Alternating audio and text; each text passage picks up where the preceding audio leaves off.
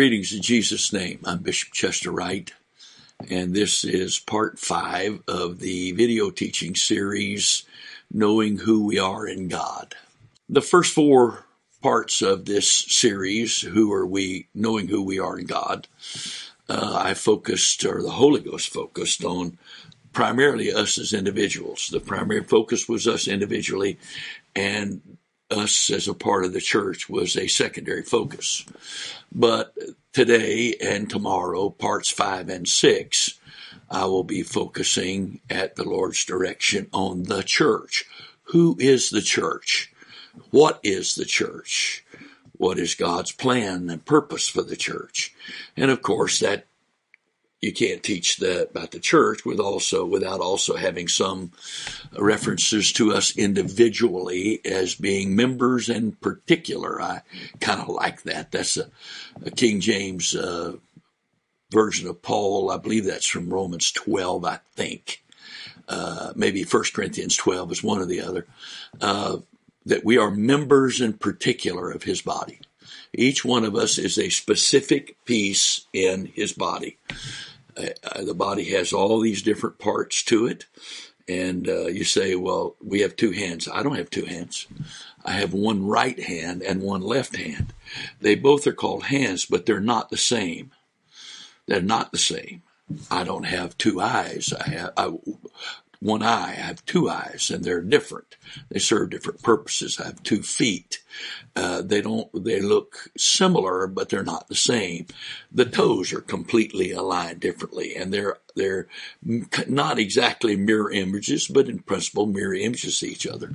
I have two lungs. Thank God, I still have two lungs and two two kidneys and whatever. But I have one heart, one brain, and one stomach et cetera, et cetera. So, uh, each one of these parts is a particular member of the body. And so can't really talk about the body without talking about the parts. So I'm going to do something a little different. I've got these scriptures in my notes. Uh, but I'm actually, I have my Bible open where I can touch on words and get the meanings as the Spirit of the Lord leads. Uh, I'm going to be teaching uh, from, or just actually, I'm going to do expository teaching, as some would call it. We're going to go verse by verse through the first three chapters of Ephesians. And you go, well, that's a long time. Uh, probably it, it could be long if I could teach it like I would love to teach it, but that's not what he's going to do. I'm going to have to skim through some of this and hit the high points. But it is it is the big picture that the Holy Ghost wants you to get from these three chapters in the first place. It's not the particulars. And again, as I've said before, what I'm doing is sowing seed. Seeds of revelation. That's what God is planting in your heart, soul, mind, spirit. He's planting seeds of revelation.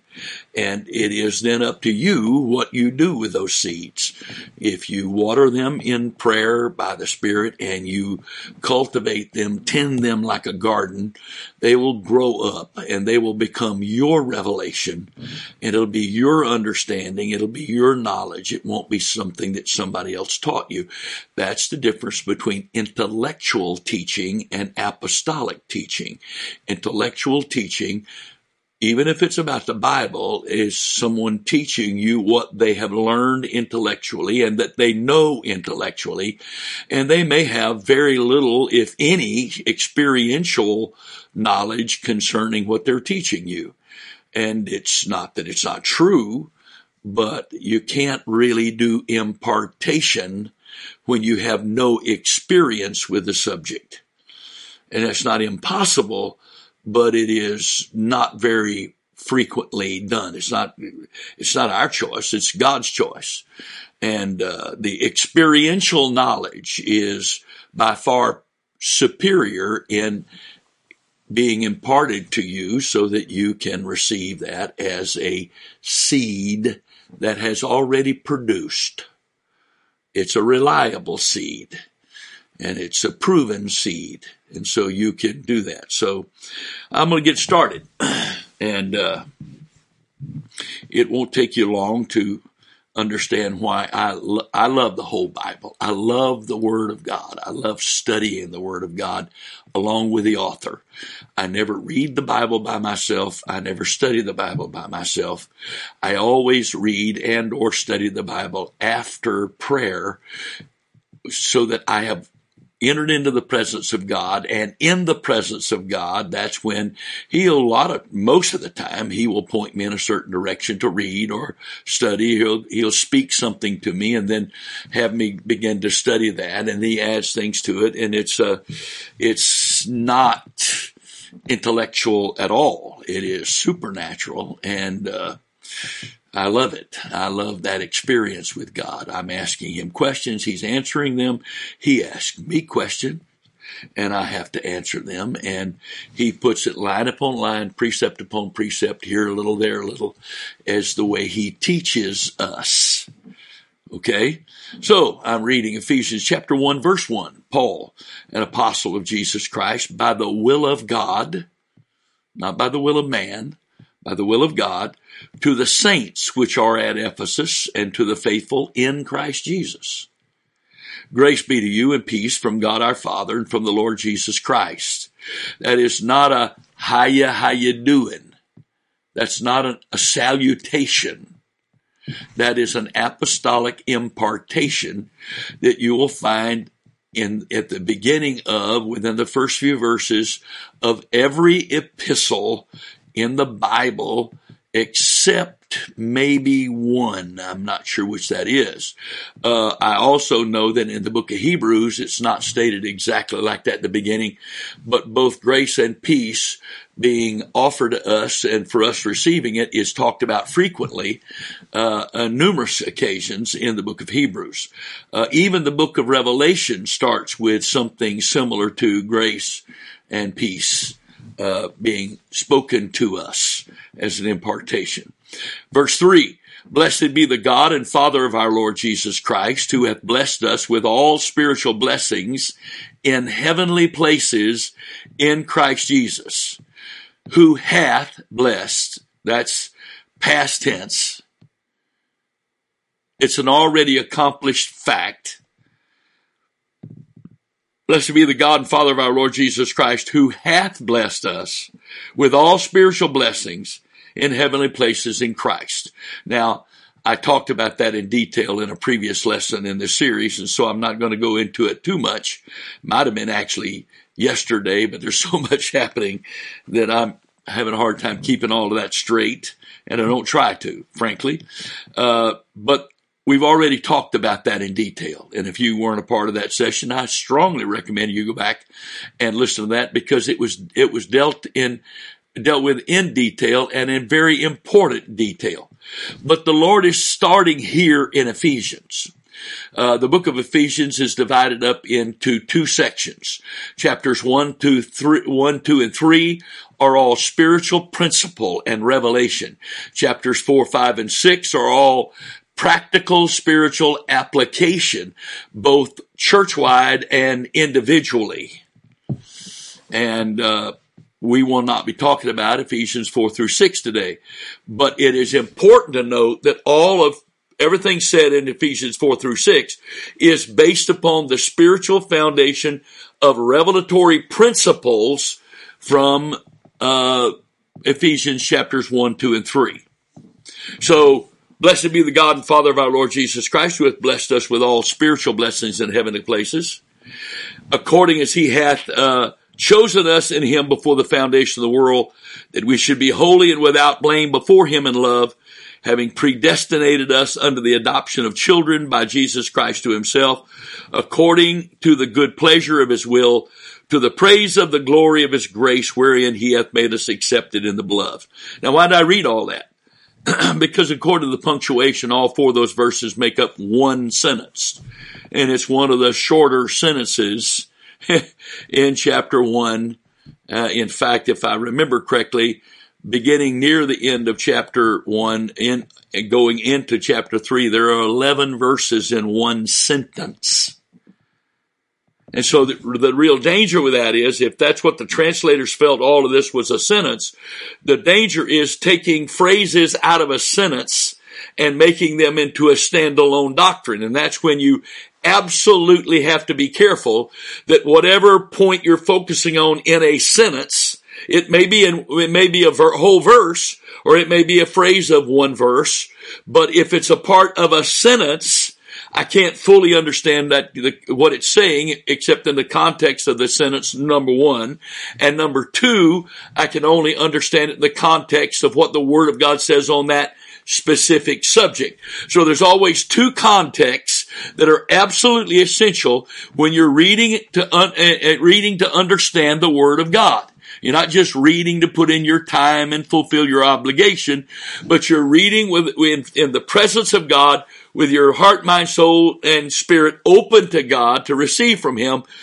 This is the, it, the Bible says, try the spirits to see whether or not they be of God. There are two primary tests when you're reading the Word of God to make sure that you don't get into false doctrine because of erroneous interpretation. First of all, the first and foremost is always the context in which the statement is made of the, of the verse it's in and the verses that are on both sides of it, especially if they make up one sentence. The second context, which is equally as important, even though it's the second one you look at, is the context of that phrase or sentence or verse or sentence in the context of all the other verses on that subject in the Bible. And those are two witnesses along with the witness of your Holy Ghost that, that gives you confirmation that once you understand the context of both of those, then that your interpretation or understanding of what the verses are saying is accurate. If after those two you, you feel like you have the understanding and those two are in harmony, your spirit should be in harmony with that. If it's not, you need to go back. There's something you missed because the context of the verse where it's written, the context of the subject of the verse or phrase or sentence in the context of that subject within the entire Bible along with the witness of the Holy Ghost or the three witnesses that will, that God gives us to let us know that our understanding of what the verse is saying is from Him. Now, if I'm studying it intellectually, one or two or sometimes all three of those are not going to be accurate because we have a tendency to read something and then come up with what it means to us. But the problem is, it, it doesn't matter what it means to you. It doesn't matter what it means to me. It's what God meant to say in what he wrote. So your opinion or my opinion of what the Bible says is totally erroneous, unnecessary, and is ego. But if I am submitted to God and I submit myself to God and I'm humble myself before God, then I'm seeking only one thing. I'm seeking His opinion of what he meant. And when he's talking to me and he explains what it means in the context in which it's written, he explains it to me in the context of that subject in the Bible, and then he gives me a, a witness in my spirit that, that, that bears witness that I am at peace with all of that, that this is what he's saying, then I can have peace with that. Now the, the, the caveat to all of that is, he teaches me line upon line, precept, precept upon precept, here a little, there a little. So that doesn't mean that I ha- he has exhausted the, my potential understanding of that verse even at that point. I always have to be ready for him to shed more light, to shine more light on a particular verse or subject as I am studying. One of my most, one of the most challenging verses in all the Bible is John chapter 21 verse 25. And John says, that's the last verse of the Gospel of John. There are many other things which Jesus, that, that, Jesus did and said, the which if they should be written every one, that I suppose even the world cannot contain the books that should be written. So if that's true, then this Bible that we can hold in our hands can't possibly contain everything that Jesus did and said. No, but it can contain all of the wisdom of God because every verse has an unlimited numbers of levels of understanding of that verse.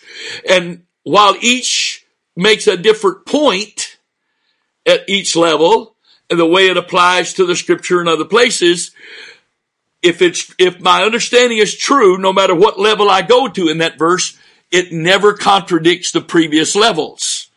Even as it shines more, as he shines more and more and more light on a particular verse. Therefore, he can take that which seems to be finite to us and it actually becomes unlimited in instructing us in this life. In other words, we will never exhaust it. It's impossible to exhaust any subject in the book. Impossible. And so, going back now to the verse after I've said all that, Blessed be the God and Father of our Lord Jesus Christ, who hath blessed us with all spiritual blessings in heavenly places, according as he hath chosen us in him before the foundation of the world, that we should be holy and without blame before him in love. So he picked, he chose us before? Yes. Well, how could he do that? Because he is there right now. He is there where before everything is uh, fulfilled, was even begun. Oh, and he's at the end of it all right now. So with his foreknowledge, he knows what our heart's going to be like. He doesn't make our heart like that. He knows what our tendencies are going to be in responding to what he says. Whether we respond with defiance or yieldedness, he knows that. He didn't make us that way. That's why we're personally accountable for that. But in our, if we were being wise and we listen to what he said and then examine how we're responding, then we would know our own hearts because he said the heart is deceitful, Jeremiah 17, deceitful above all things and desperately wicked. Who can know it? I, the Lord, search the hearts. I try the reins. So if I know that's the case, then I could pray with David at the end of Psalms 139. Search me, O Lord, and know my heart. Try me and know my thoughts and see if there be any wicked way in me. And if I'm paying attention to what he lets me go through and my attitude and response to what I'm going through, then I can begin to see where my heart is. Well, guess what? My heart can change if I can be honest and humble about my heart. He can change it. But if I am stubbornly defiant, that there's nothing wrong with my heart and what I, what I want the way I want it is, it should be okay with God. Well, I'm going to be in trouble. He has chosen us in Him before the foundation of the world, that we should be holy and without blame before Him in love. Having predestinated us, that the, the, the church world's taken that word predestinated and perverted it. It doesn't mean God made choices that you and I don't have any choice in. It means he foreordained that those who would respond to his word would be saved and those who reject his word would be lost. Having predestinated or foreordained us unto the adoption of children by Jesus Christ to himself according to the good pleasure of his will and everything's about his will, as you will see, which we continue reading. And he's doing all this to the praise of the glory of his grace, wherein he hath made us accepted in the beloved. We're not accepted in the beloved because all the good stuff we do. Because there is none good, no not one. There's none righteous, no not one. All have sinned and come short of the glory of God. and you and I, even after being saved, cannot do enough good that God will accept us because of our good. In fact, it is grace at work in us that produces whatever good through us that occurs. And we'll see that as we continue reading.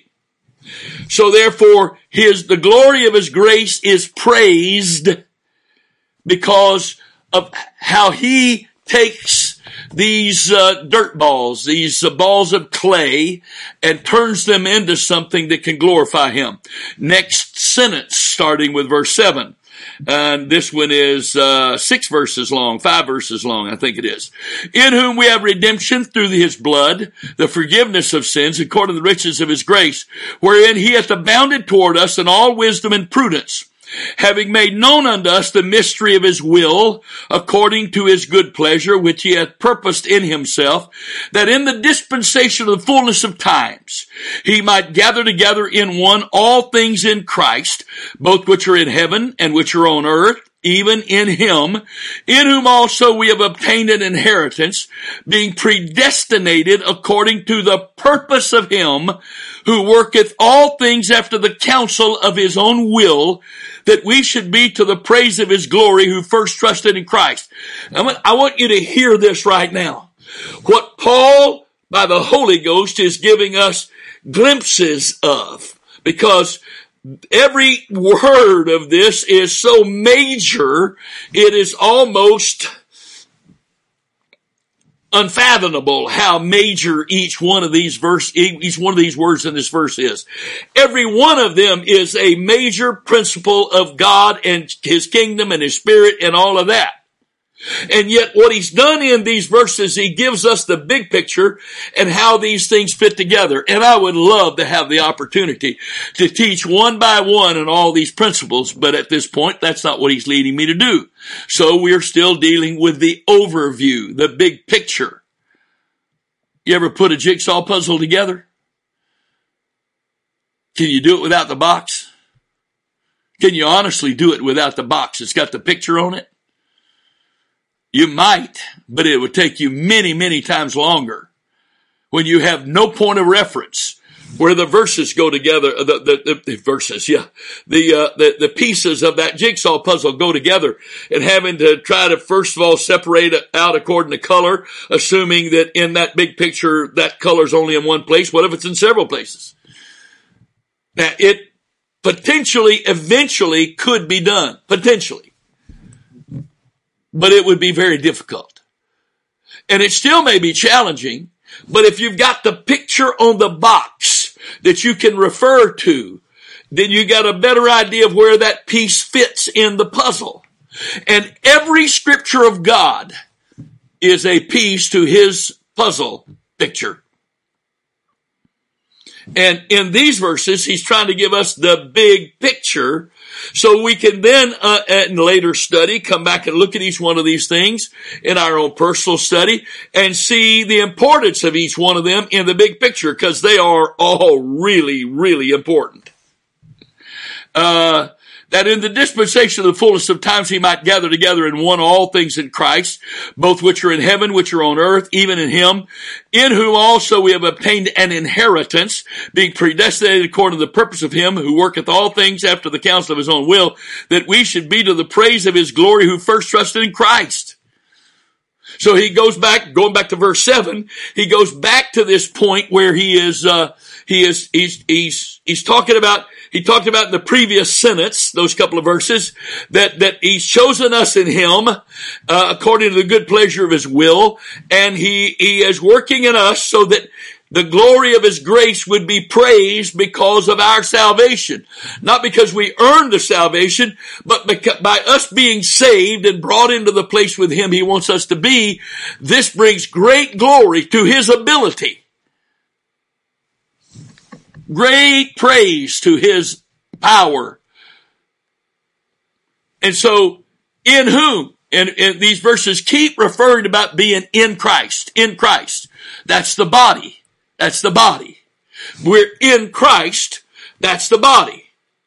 We are members in particular in Christ, in whom we have redemption through his blood, the forgiveness of sins according to the riches of his grace wherein he hath abounded toward us in all wisdom and prudence, having made known unto us the mystery of his will. And here again, uh, church or Christianity's theology has perverted so much of the Word of God. The word mystery here in the Greek has nothing to do with that which is incomprehensible or unexplainable. And it is, it is poor scholarship and intellectual, a lack of intellectual integrity to take this word mystery here and say that the things of God cannot be understood or explained. Because the Greek word means nothing like that. The Greek word has everything to do with a secret that has been hidden and is now being revealed. The mystery is in that it's being hidden not that it's unexplainable or un- not understandable. Having made no, having made known unto us the mystery or the secret of his will, according to his good purpose or good pleasure which he hath purposed in himself. Christ is the Logos made flesh. And the Logos is the part of the I am infinite God by which he created the finite. Not a different God, but you got the infinite God and the part of that infinite God that can create finite and then relate to finite. And that's Logos. And the Logos is both the plan and the word, the agency of the plan, and that which produces the plan because when it's spoken and activated, it begins to produce what the will of God is. You can't separate the will of God from the Word of God except in this way. The will of God is how God works the particulars of fulfilling His Word in each of our lives. So there's a will for us in each of our local churches. So there's a will for each of our local churches as the Word of God works by the Spirit of God in our lives individually in our local churches so that each of us fit into our place in the big picture. But then there is an all encompassing will of God. That in the dispensation of the fullness of times, he might gather together in one all things in Christ. So ultimately, all of this is going to be brought together in Him. Both which are in heaven, which are in earth, even in Him. In whom also we have obtained an inheritance. And I've taught about that inheritance in the last lesson or two, especially. Being predestinated or foreordained according to the purpose of Him who worketh all things after the counsel of His own will. And Peter preached that Christ was crucified after the predeterminate counsel and foreknowledge of God. In other words, nothing that happened to the man Christ Jesus was a surprise to God. I'll go farther with you. Nothing that happens to you and I is a surprise to God. Pilate was talking to Jesus in the judgment hall. He said, Are you a king? Jesus didn't say anything. He said, Don't you know who I am and what I can do? I have power to take your life or to spare your life. I'm paraphrasing. Jesus said, You don't have any power over me at all, except it be given you from above. You don't have any power over me at all except there's given to you from above. In the name of the Lord Jesus Christ, it is the will of God for us to receive that revelation individually and collectively. There's nothing that can happen to us without God's permission. Well, what about all this bad stuff happening to us? It's only bad from the perspective of our comfort and convenience in the temporal world. It is not bad from the perspective of God bringing about the fulfillment of His word according to His will. The man Christ Jesus had to die a horrible death to provide you and I salvation. Horrible death. His back looked like a plowed field. His face, his visage, Isaiah 52, was marred more than any man. He had scars in his hands and his feet and a scar in his side from a spear. All of that. His body was full of scars. Evidences of his death. Horrible. Unless, of course, It's the only way you and I could have been saved. And then it's not horrible at all, is it? Is it? That's the problem, isn't it? Are you looking at things, or am I looking at things from the temporal perspective? Or are we looking at them from the heavenly perspective? Because let me tell you something right now. There's not one of us that's gone through anything in our lives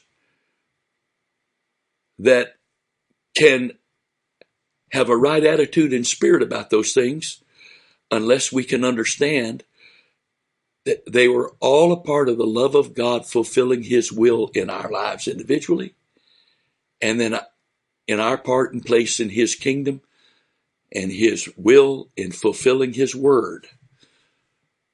I had a friend die. Friend I've known a long time. Since 1981. Good friend. Died in the middle of the night last night. Younger than me. Younger than me. Both of his sons are younger than my two sons. He died. Well, naturally speaking, we wouldn't call that good. But unless we believe, unless we believe the word of God that says for me to live as Christ and die as gain. And I've said it before, I've said to you, I'll say it again publicly. This is being live streamed. When he's done with me, I'm out of here. And I've told family and friends, don't be the one that prays me back from crossing the finish line. Don't be that one. When God is done with me and I've crossed that finish line, you let God give you, you comfort and whatever. Leave me alone. I've lived my whole life to cross that finish line.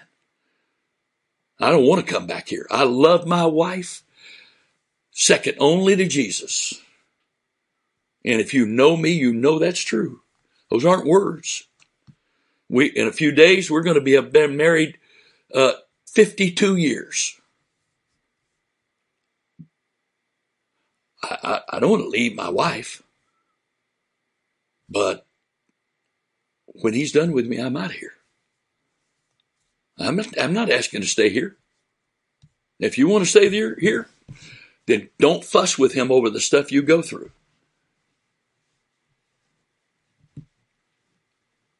Hello? And I'm saying all that to say this to you.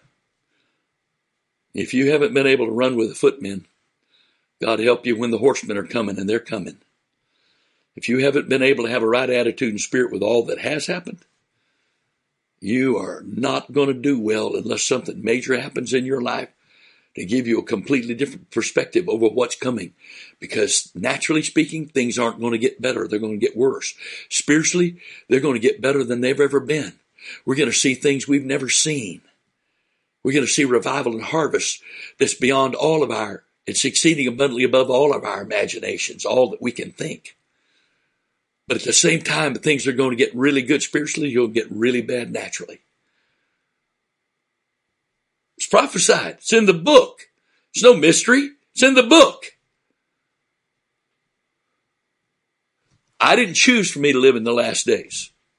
I think Peter would have loved to have been here. But he was in the first days. Paul was in the first days. I wasn't there with them. I didn't get the privileges they had. But they don't have the privileges I've got either. They don't have the privileges you've got. So the question is, what are you going to do about this? In whom we have obtained an inheritance, being predestinated according to the purpose of Him, who worketh all things after the counsel of His own will, that we should be to the praise of His glory who first trusted in Christ. Verse 13. It's only two scriptures, two verses, one sentence in whom ye also trusted after that ye heard the word of truth, the gospel of your salvation, in whom also after that ye believed you were sealed with that Holy Spirit of promise, which is the earnest of our inheritance until the redemption of the purchased possession unto the praise of his glory. And every day, every moment of the day, I have the potential to fellowship with my coming inheritance because I have the earnest, the down payment on that inheritance right now.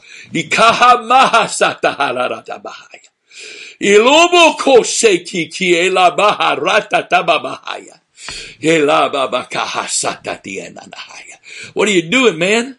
I'm fellowship with my inheritance. How about you?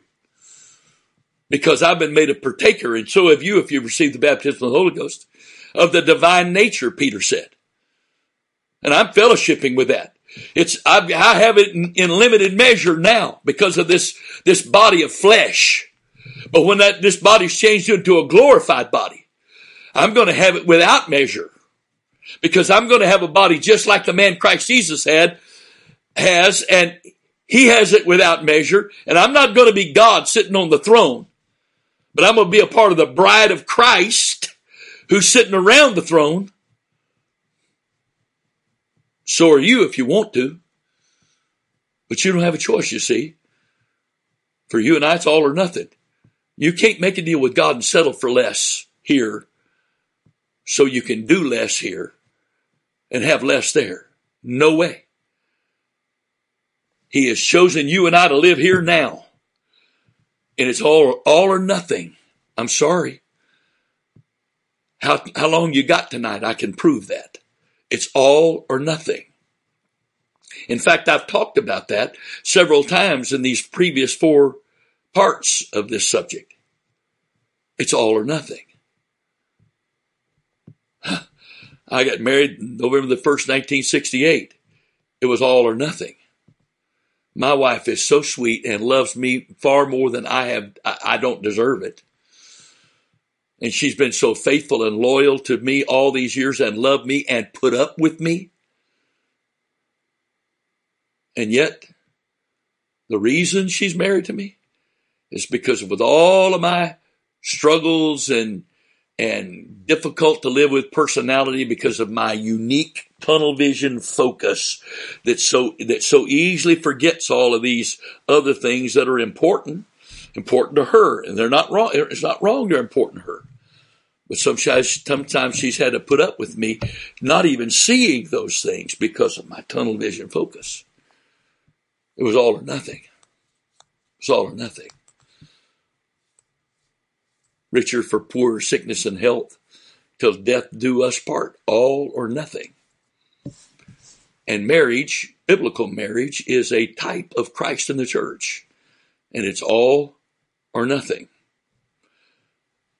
Verse 15. Now, from verse 15, all of chapter 1, all the way down to the end of verse 3 of chapter 2 is one sentence. I'm not going to read all of it like I have the previous sentences, uh, because I want to go through them each verse. I'm encouraging you to go back and read them as one sentence as we have time to do that.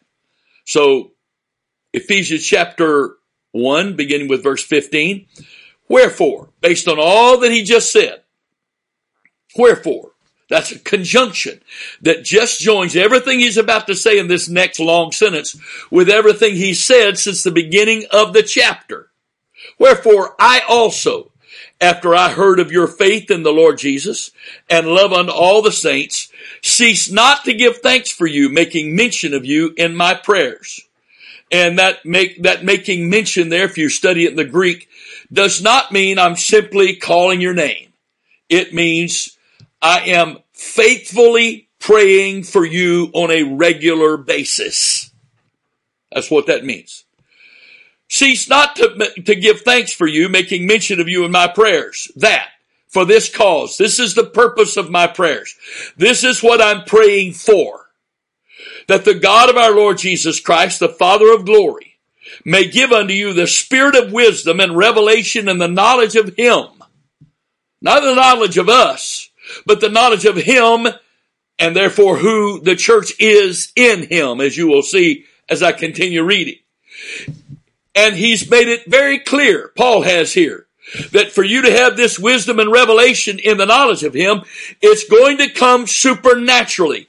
That God may give unto you the spirit of wisdom and revelation in the knowledge of Him. This is not intellectual learning. This is not intellectual pursuit. This is fellowshipping in His presence, investing time with Him, talking to Him, listening to Him, and then letting him take us in the spirit and in the word into places where he can explain things to us. And what he's, what, what, what Paul is praying for us to receive as revelation, that we might have wisdom and revelation and the knowledge of him is pivotal to everything God wants to do through his church in these last days and between, through your local church and mine, the one I'm a part of and your personal life and mine we need to understand this. Paul said he ceased not to give thanks for you, making mention of you in my prayers. This was his habitual prayer for them. He wasn't just, just mentioned it to God and stopped. It was his habitual prayer for them that they might receive this because it is so foundational and principle that the God of our Lord Jesus Christ, the Father of glory, may give unto you the spirit of wisdom and revelation of the knowledge of him. The eyes of your understanding being enlightened, that for this cause, that ye may know. And there are three things he lists that it's his, it's the will of God for you and I to know by wisdom and revelation, by the spirit of wisdom and the spirit of revelation. And these things are all in him. Because all the fullness of wisdom and knowledge and understanding are in Christ. The eyes of your understanding be enlightened that ye may know. And this Greek word know is E-I-D-O. It's not gnosko, it's eido. And it means that you might perceive, that you might see and know by perception. That involves far more than intellectual knowledge. You can hear something intellectually and you pass a test on, on the facts of it, but that doesn't mean you have any understanding of it. So this, the, the, this seeing, this knowing talks about perceiving something to the point that it becomes working knowledge for you, that you may know what is the hope of his call, calling. Now I don't believe once saved, always saved. But I don't believe our salvation is as tenuous as some believe some among us believe. The hope is the confident expectations, what the Greek word for hope means, of his calling of us. The scripture says, make your calling and election sure. Well, how do I do that? By surrendering myself to the Lord Jesus Christ on a daily basis. And what? That's the first what you're supposed to know. The second what is what the riches of the glory of His inheritance in the saints. Now earlier talked about us receiving an inheritance, but it is the will of God by the spirit of wisdom and revelation and the knowledge of Him for us to know, first of all, the certainty of our salvation in Him if we walk in Him and fellowship with Him and do His will. And then second of all, what does the Lord get out of this? What does he get out of this?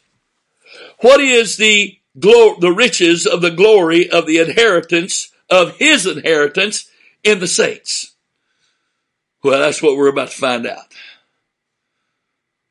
Because the church is his body, not just here on earth. And the church is his body, kings and priests ruling and reigning with him, not just in the millennial kingdom, the thousand years, of Christ's earthly reign on earth. But we're going to be his body. He's the head, we're the body forever. Forever. And that's what he gets out of this. God is love.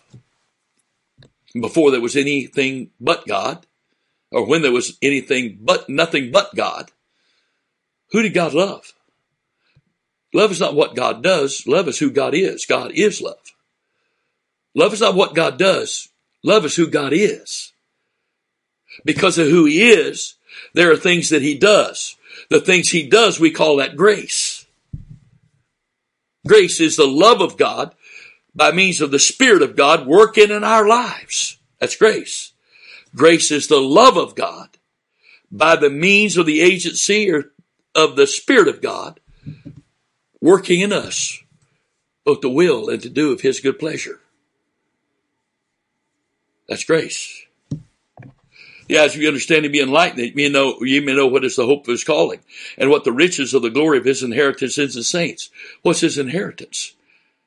Well, after he created all things, he created beings as minuscule as we may appear to be in the scope of the universe. He gave us something godlike that the angels did not have, that no part of the universe has except human beings. We're made in his image because we were giving the, the power the right and the ability and responsibility to make choices because love is a choice. So he created the universe, but the universe serves him meticulously. You and I, we were given a choice. We have a choose cho- the right to choose to receive his love and or to give that love back. So I can choose to receive his love but not give it back. Or I could choose to not receive his love but I can also choose to receive his love and give it back to him. So I'm loved, so he gets to be loved. He gets to demonstrate who he is. And then I can give that love back to him and it glorifies him. And I give that back to him by obeying his word. Hero is the Lord our God is one Lord. Thou shalt love the Lord your God with all your heart, all your soul, all your mind, all your strength. And Jesus said, if you love me, keep my commandments. That's how we give our love back to him. By doing what his word says. So, as you will see in another verse or two here, and I'll point it out, what his real inheritance is in the saints. The eyes of you understand and be enlightened, you may know what is the hope of his calling, what the riches of the glory of his inheritance is, eh, of his inheritance in the saints, and what is the exceeding greatness of his power to us who believe according to the working of his mighty power, which he wrought in Christ. The third what is, is the exceeding greatness of his power to us word who believe. What, what, how great is that power? According to, according to, uh, in, from the perspective of, or in the in, in, in, by the means of the working of his mighty power. And what mighty power? Which he wrought in Christ when he raised him from the dead. Well, several people were raised in the dead just in the time of Jesus. Oh, but it didn't stop there. And set him. And the word set there means to seat down. set him at his own right hand in the heavenly places. Now, it's not, I don't have the time for this here, but study. Just get your concordance out and look up every verse that's got the words right hand in it. And see how rarely, if at, ever at all, the Lord used the phrase right hand as a literal place. The right hand of God is the exercise of God's authority and power. That's why David said, the Lord is at my right hand and I shall not be moved. If it's a literal place, then that means David is superior to God because God is on his right hand. It's not. So when Christ, the man Christ Jesus, the image of God, 2 Corinthians 4, 4, Colossians 1, 15, Hebrews 1, 3, when Christ, the man Christ Jesus, the image of God, the only visible part of God, 2 Corinthians 4 6 says the only way you and I can see God is in the face of Jesus Christ. That visible representation of God, which is now the only visible representation of the eternal infinite God forever, sat down on the throne of the universe, and now the whole universe can see God the only way we will ever see God in the face of Jesus Christ. So when he set him at his own right hand in heavenly places, he didn't just resurrect someone from the dead. When he was resurrected from the dead, many, many, many saints were resurrected and walked in Jerusalem, went to see their families. So what was the difference between him and them? They were all resurrected, but with him, but he was set on the throne of the universe. Well, what does that mean? How exceeding greatly, how, what, what exceeding greatness is that power? It's the same power at work in us that resurrected Christ from the dead and set him on the throne. We have been made to sit together in heavenly places. I'm about to read you that in a, a few more verses. We have been made already to sit together in heavenly places in Christ Jesus. Which he wrought in Christ when he raised him to the dead and set him at his own right hand in heavenly places. Sentence continues. Far above all principality and power and might and dominion and every name that is named. Notice this, not only in this world, but also in that which is to come. This is an already accomplished fact. And it's been an accomplished fact since before the Holy Ghost was poured out. Because that's how we got the Holy Ghost. Was he ascended to heaven and sat down in that place of authority and power in God and became the visible representation of the invisible God. And like John the Baptist prophesied, he is the one that poured out the Holy Ghost upon us. According to Acts chapter 2 also you can read that Christ is the one that poured out the Holy Ghost upon us. Because he is now the only visible rep- representation of the invisible Spirit of God forever. And so this is an accomplished fact. Well, what does that have to do with us? Let's keep reading the sentence. And hath put all things under his feet. Okay, his feet.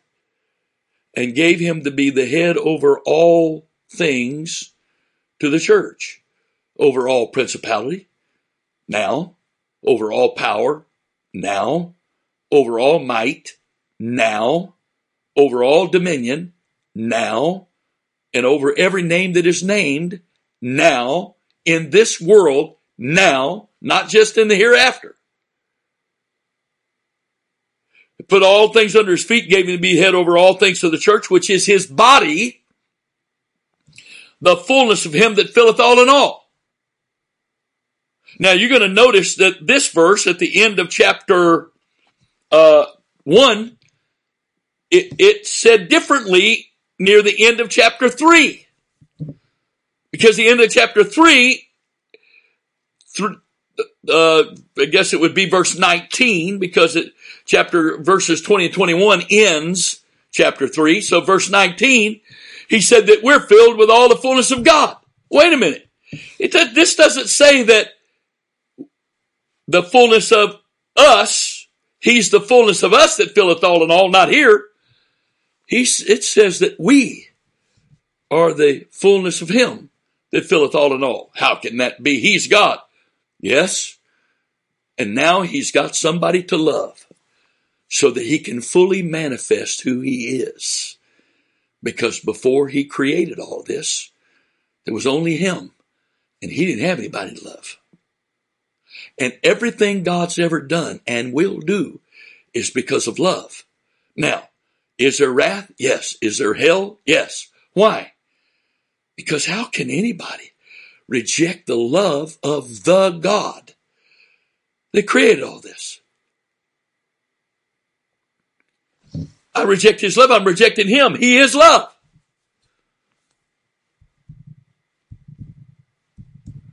And I, can't go to heaven, fellowship with God, if I've rejected his love unless I repent. And that's over with at the rapture for us. Oh, yes. Oh, by the way, he hath, past tense, put all things under his feet. Uh, where are feet? They're on the body. And gave him to be the head over all things to the church, which is his body. When Christ left this church, this earth, he ceased to be Christ all by himself. When he sat down on the throne of heaven, he wasn't just the visible representation of the invisible God forever but he also became the head of the body.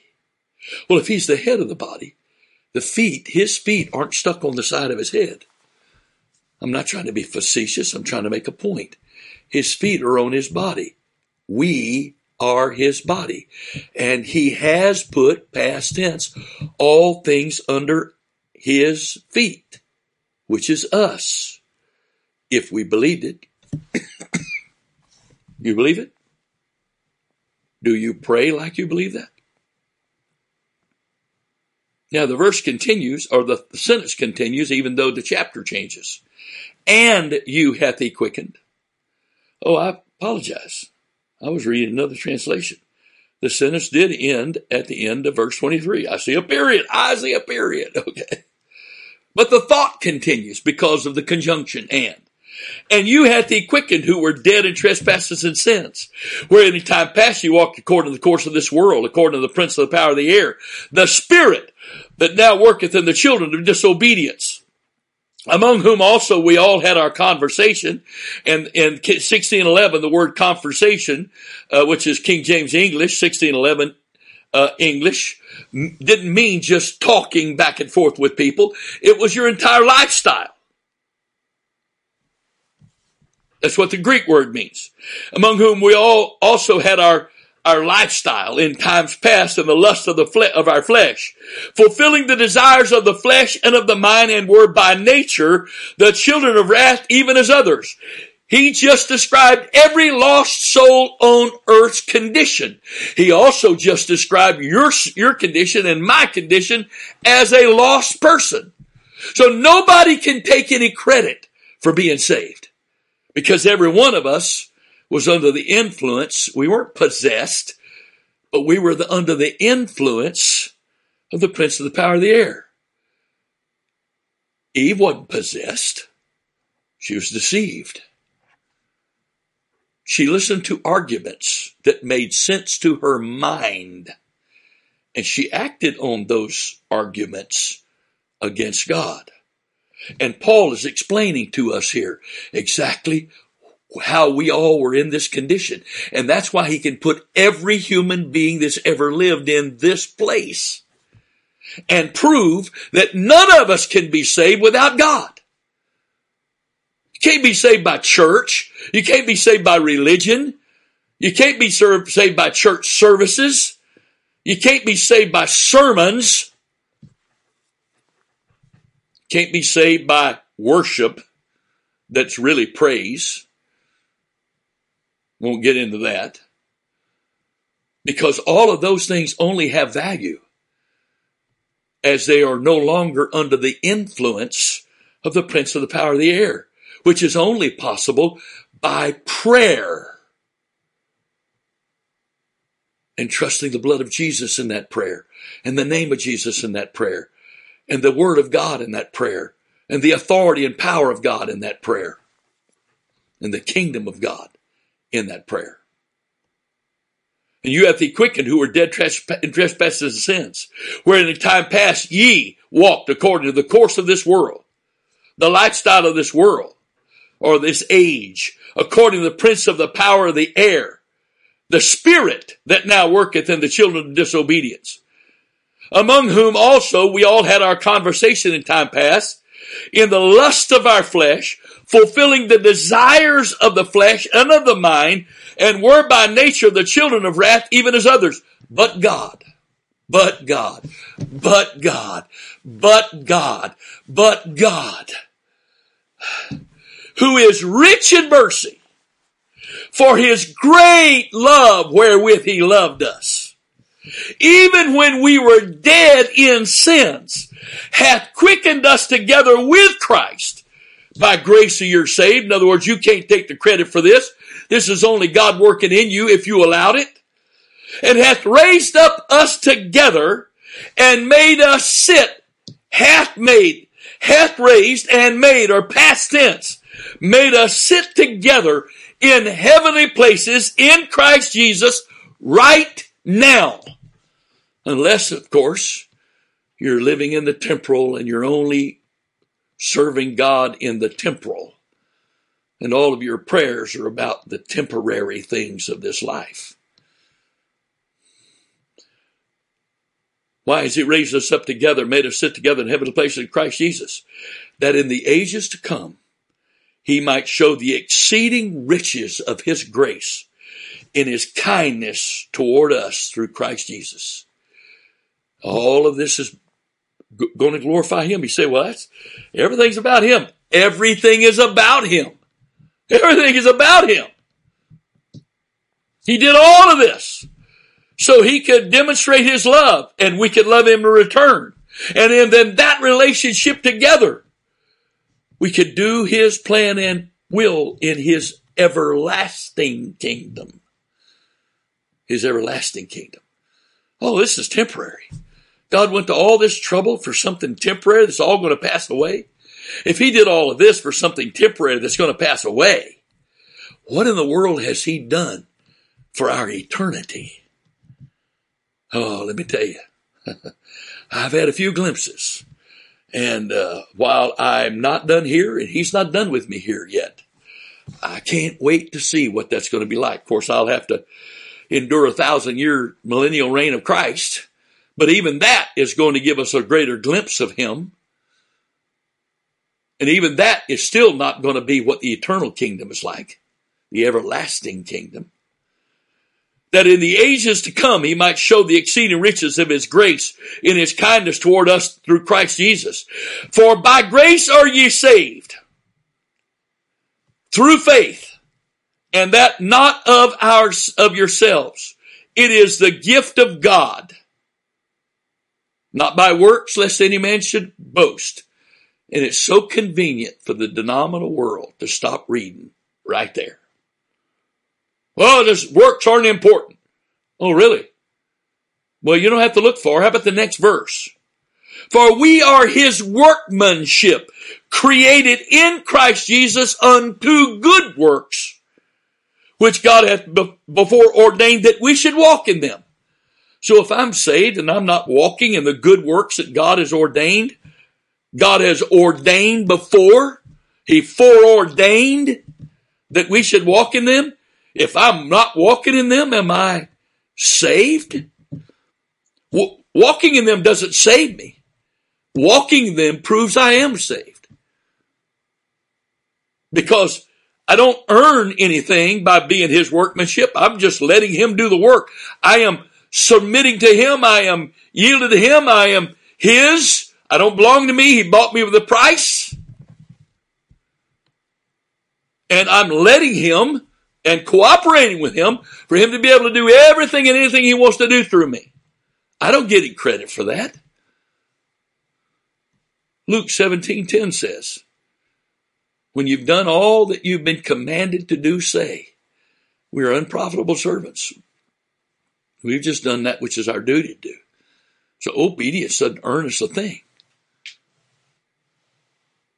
But disobedience will cost us everything. Because Revelation 21 and 8, if I'm not mistaken, says the disobedient are not going in, aren't going there. So by grace, for by grace are you saved through faith, that not of it yourselves. It is the gift of God. Not of works, lest any man should boast. Because all of the boasting or the glorying is to God. That word, uh, that, you know, we're boasting about God. We're not boasting about ourselves. And here's our boasting about God. We are his workmanship. He created us in Christ Jesus unto good works, which God hath before ordained, before the foundation of the world ordained, that we should walk in them. Wherefore remember, that ye being in time past Gentiles in the flesh, who are called uncircumcision by that which is called the circumcision in the flesh, made by hands, that at that time, before Christ, Ye were with, ye were without Christ, being aliens from the commonwealth of Israel, strangers from the covenants of promise, having no hope and without God in the world. But now, in Christ Jesus, ye who were some, who sometimes were afar off, are made nigh by the blood of Christ, for he is our peace, who hath made both one, Jew and Gentile, and hath broken down the middle wall of partition between us, the dividing line between us having abolished in his flesh the enmity, even the law of commandments contained in ordinance, for to make in himself of twain one new man, so making peace, and that he might reconcile both unto God in one body by the cross, having slain the enmity thereby. And came and preached peace to you who, which were afar off and to them that were nigh. And he's not talking about distance here but those that were close to God and those that were far from God. The same Christ, the same death, the same cross, the same blood, the same name, the same spirit has brought us all into being one in him. For through him, we both, Jew and Gentile, have access by one Spirit unto the Father. Now, therefore, I love that. Now, therefore, or we would say, therefore, now, ye are no more strangers and foreigners, but fellow citizens with the saints and of the household of God and are built upon the foundation of the apostles and prophets, Jesus Christ himself being the chief cornerstone, in whom all the building fitly framed together groweth into an holy temple of the Lord. It's talking about the body of Christ is the, is the temple of God. And because we're part of the body of Christ, each one of our bodies is the temple of the Holy Ghost. So individually, we're the temple of the Holy Ghost, but as members of the body, that collective body is the temple of the Holy Ghost and are, all, and are built upon the foundation of the apostles and prophets. We're the household of God. I'm going to read 19 again. Now therefore ye are no more strangers and foreigners, but fellow citizens with the saints and of the household of God and are built upon the foundation of the apostles and prophets. Jesus Christ himself being the chief cornerstone in whom all the building fitly or appropriately framed together groweth unto an holy temple of the Lord, colon, in whom ye also are builded together for an habitation of God through the Spirit. There is no more temple on the earth. The church is the temple. And Christ's body is the head of that temple because he's the head of that body. But all of us together are the habitation of God through the Spirit. And you get all that? Because here we go. Ho, ho, ho. It gets gooder and gooder. Ephesians chapter 3 verse 1. For this cause, the cause of everything I just read to you in chapters 1 and 2. For this cause I, Paul, the prisoner of Jesus Christ for you Gentiles. If ye have heard of the dispensation of the grace of God which is given me to youward, how that by revelation he made known unto me the mystery, as I wrote afore in a few words, whereby when you read you may understand my knowledge in the mystery of Christ. Paul say, all that I've talked to you about before, uh, up to now in this, in this, uh, this epistle, you want to know how I knew all that? I received it from Christ by revelation as he explained to me the mystery, the secret. He uncovered to me that which had been covered. How that by revelation he made known unto me the mystery. As I wrote afore in a few words, whereby when you read, you may understand my knowledge in the mystery of Christ, which in other ages was not made known unto the sons of men, as it is now revealed unto his holy apostles and prophets by the Spirit. That the Gentiles, for this cause on this purpose, that the Gentiles should be fellow heirs and of the same body and partakers of his promise in Christ by the gospel. oh, I'd love to go a while on that, but that's not where the flow is right now. So I'm going to read it one more time just for the pleasure of it. Which in other ages was not made known unto the sons of men, as it is now revealed unto his holy apostles and prophets by the Spirit, that the Gentiles should be fellow heirs and of the same body and partakers of his promise in Christ by the gospel. That's you and I. That's you. He's talking about us. This is us. Right here. This is who we are in God. But listen to this.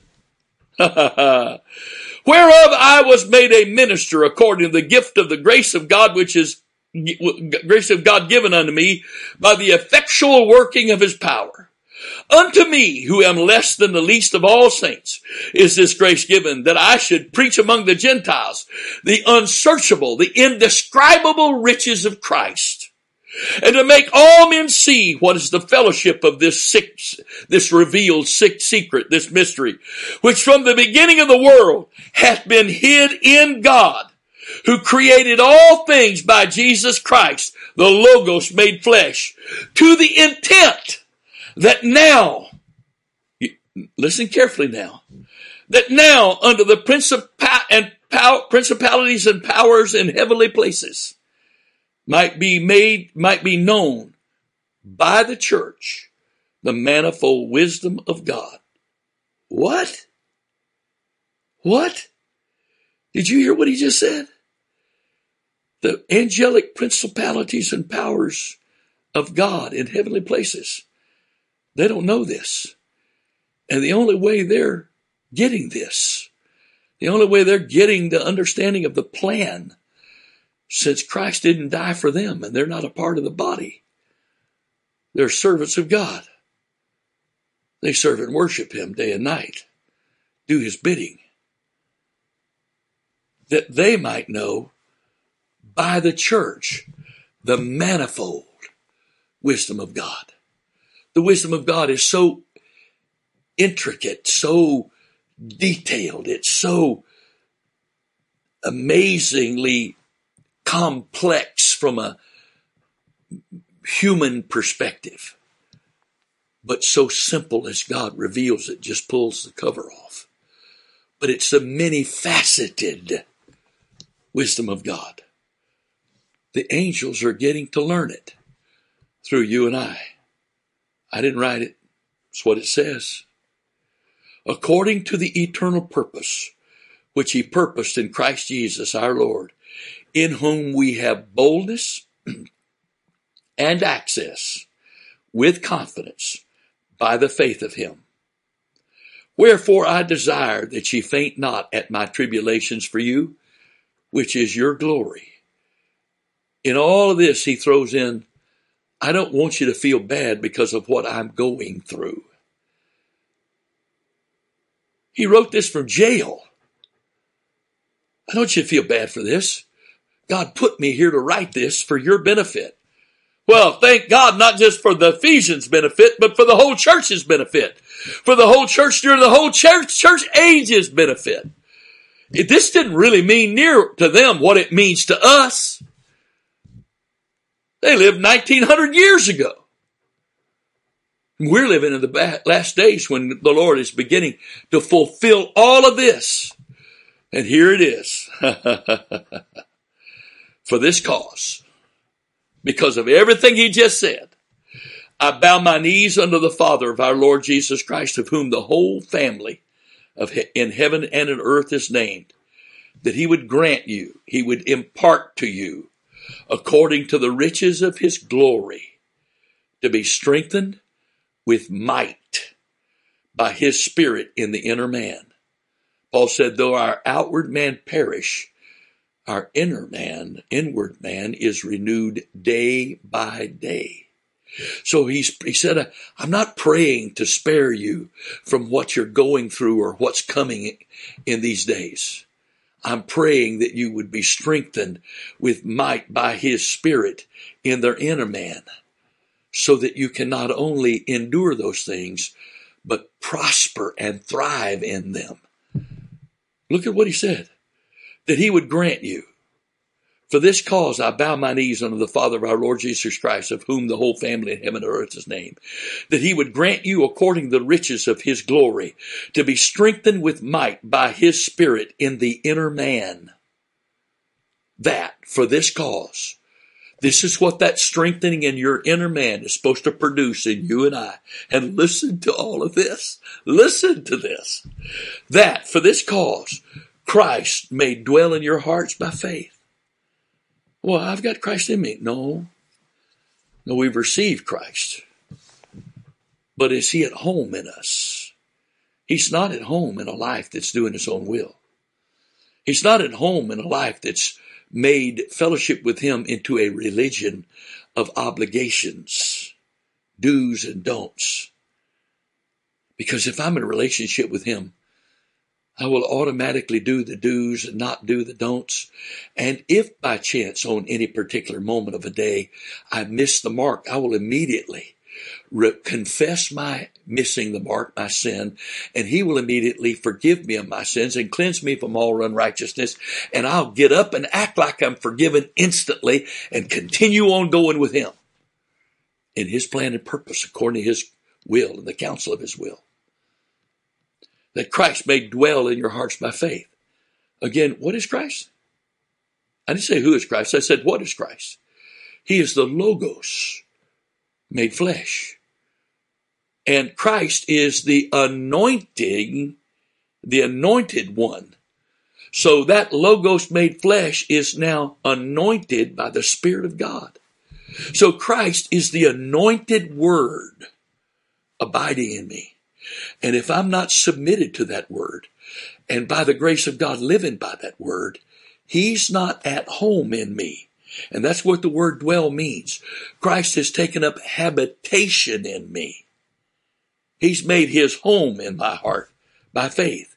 That Christ may, that ye may being rooted and grounded in love. That Christ may we must put our roots way down deep in the love of God so nothing can move us and that we might, our life might be founded upon the love of God so that nothing can shake us. Nothing can sway us no matter what comes our way. Rain or floods or wind. Nothing can shake us. That we may be able to comprehend or apprehend with all saints the word apprehend literally, according to Strong's, means to take eager, eagerly, to seize, to possess.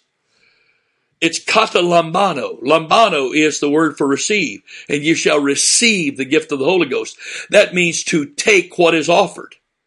So kata lambano means to not just take what's offered, but to lunge for it, to grab it, to, to take it, to seize it to apprehend it, to lay hold of it, is what Thayer says.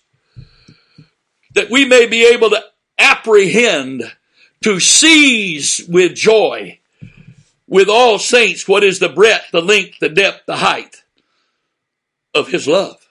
What is the breadth?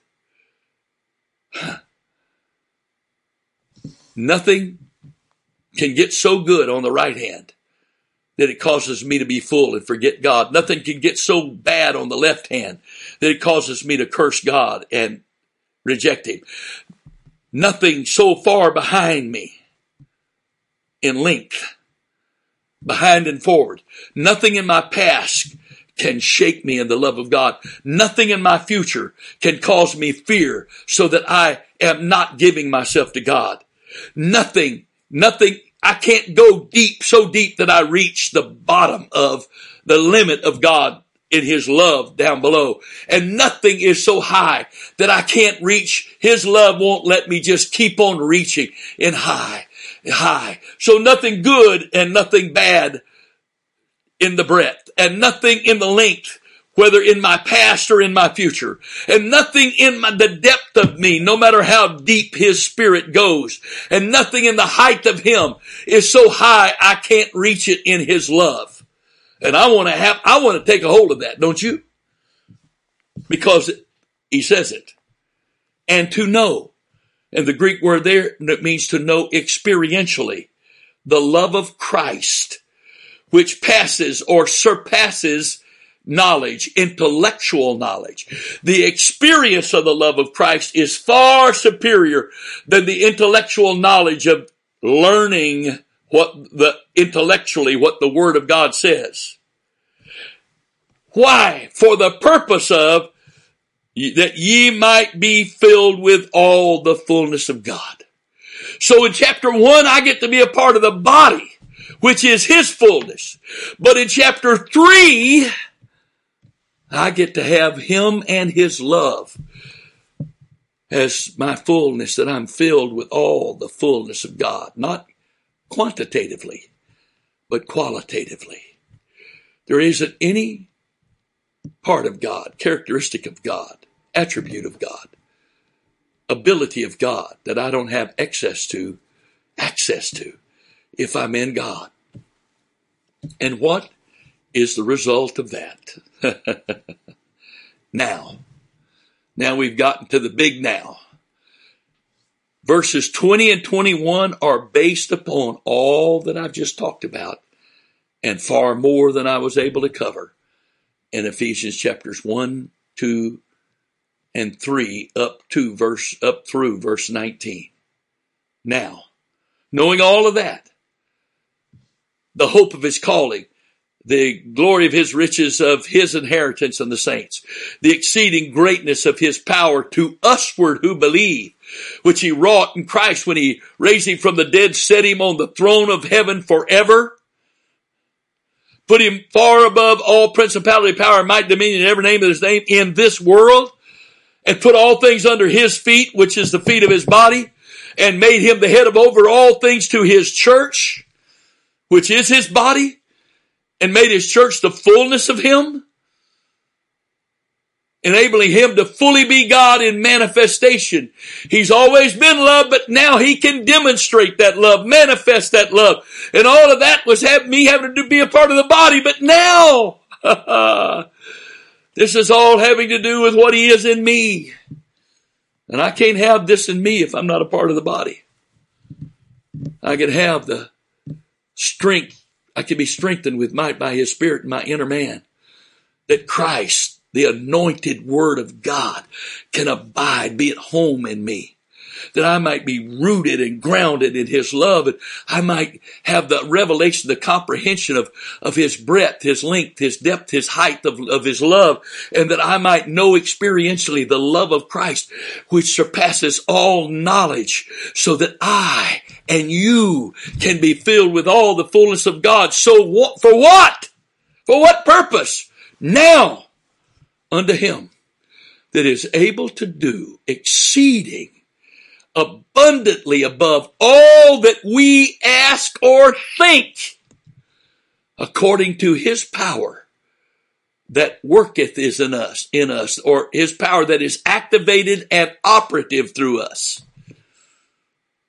Unto him be glory in the church by Christ Jesus throughout all ages, world without end. Amen. And next week, You've already been praying. You've already been exercising His authority and power. But let me tell you right now, the arena which most of this exceeding abundantly above takes place is where is that which is exceeding abundantly above all that we ask or think. That's describing prayer. And it's according to the power of God that is an authority of God that is working in and through us as we pray so that he can be glorified in the earth. And next week, we're the body of Christ in the earth is going to be speaking some things that when they come out of our mouths, we're going to go, Oh God, I hope that's really you because that's beyond anything I could think to ask. Well, I tell you what I'd love to do over the years, especially since he showed me this. I'll, I'll begin to talk to him about what I can think and ask.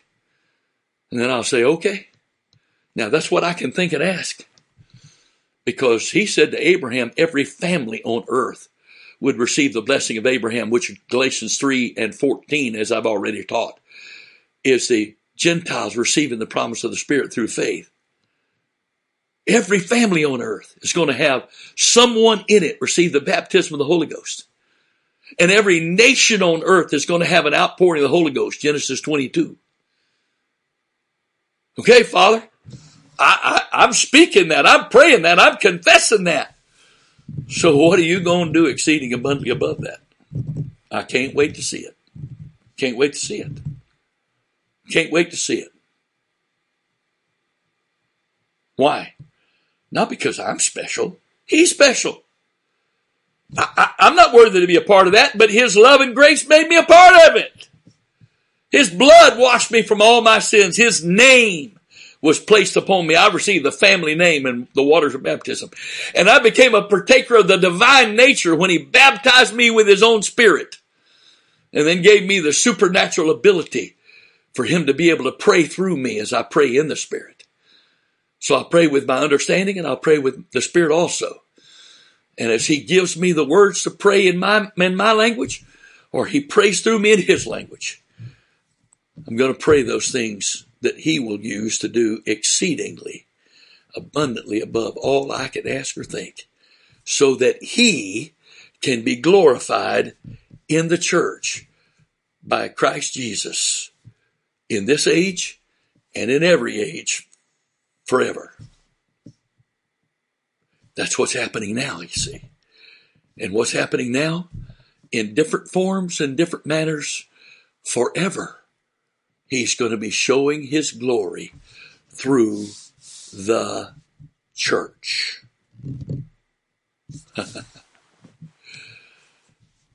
There's more that I could talk about here, but I'm not going to.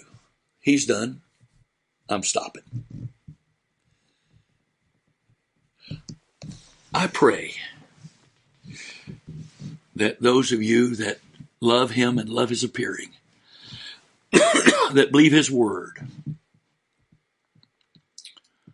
that are seeking those things above and not on the things on the earth.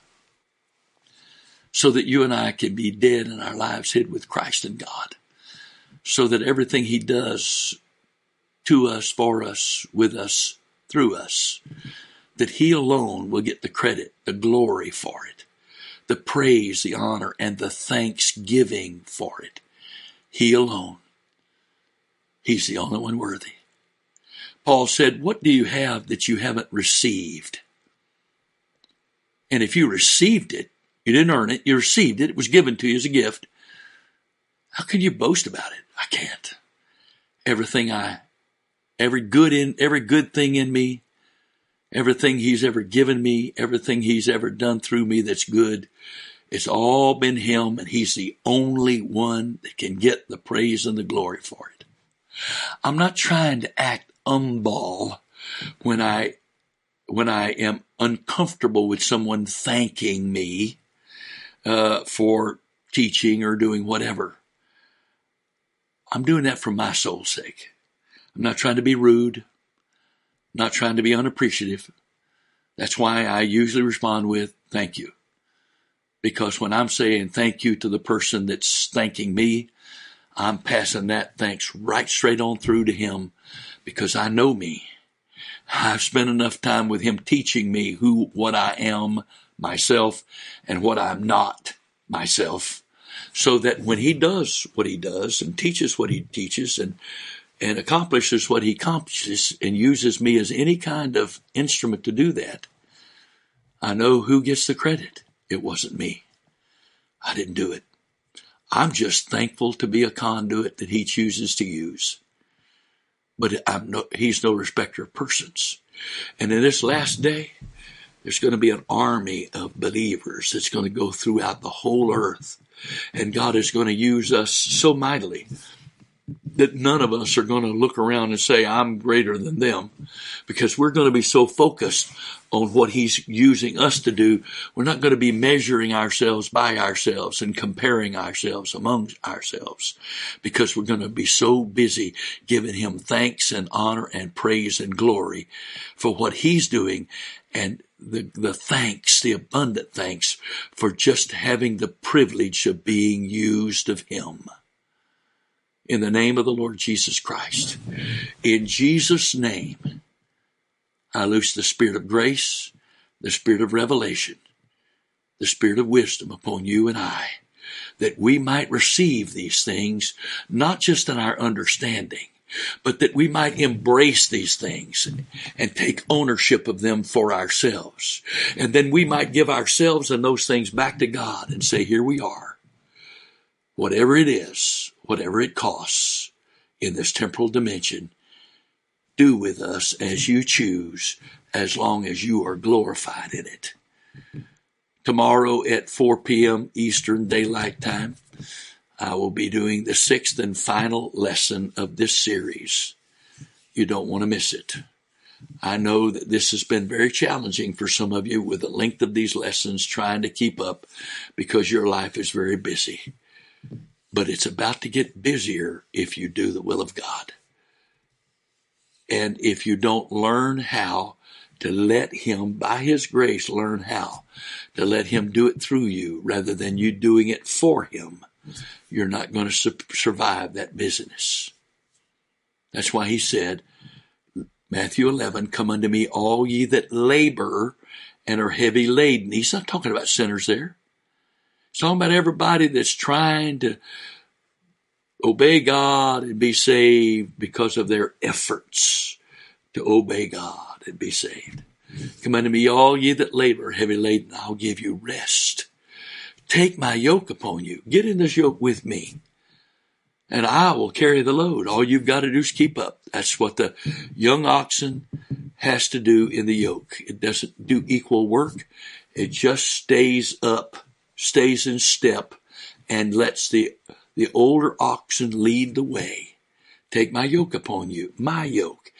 We get in the yoke with him and learn of me.